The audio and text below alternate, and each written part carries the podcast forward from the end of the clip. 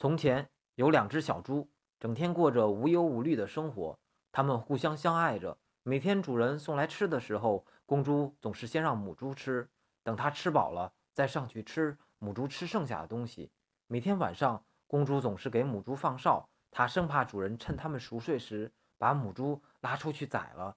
日子一天天的过去，母猪日渐长胖，而公猪则一天天瘦下去。有一天，公猪突然听见主人在跟屠夫商量，要把长势渐好的母猪杀了给卖掉。公猪伤心至极，于是从那天开始，公猪性情大变。每当主人送吃的来的时候，公猪总抢上去把东西吃得一干二净。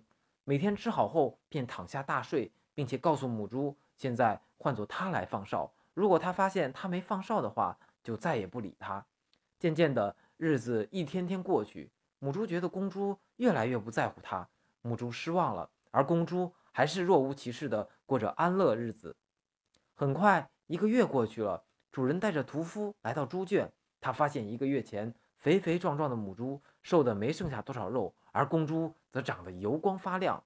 这时的公猪拼命地奔跑，想引起主人的注意，表明它是头健康的猪。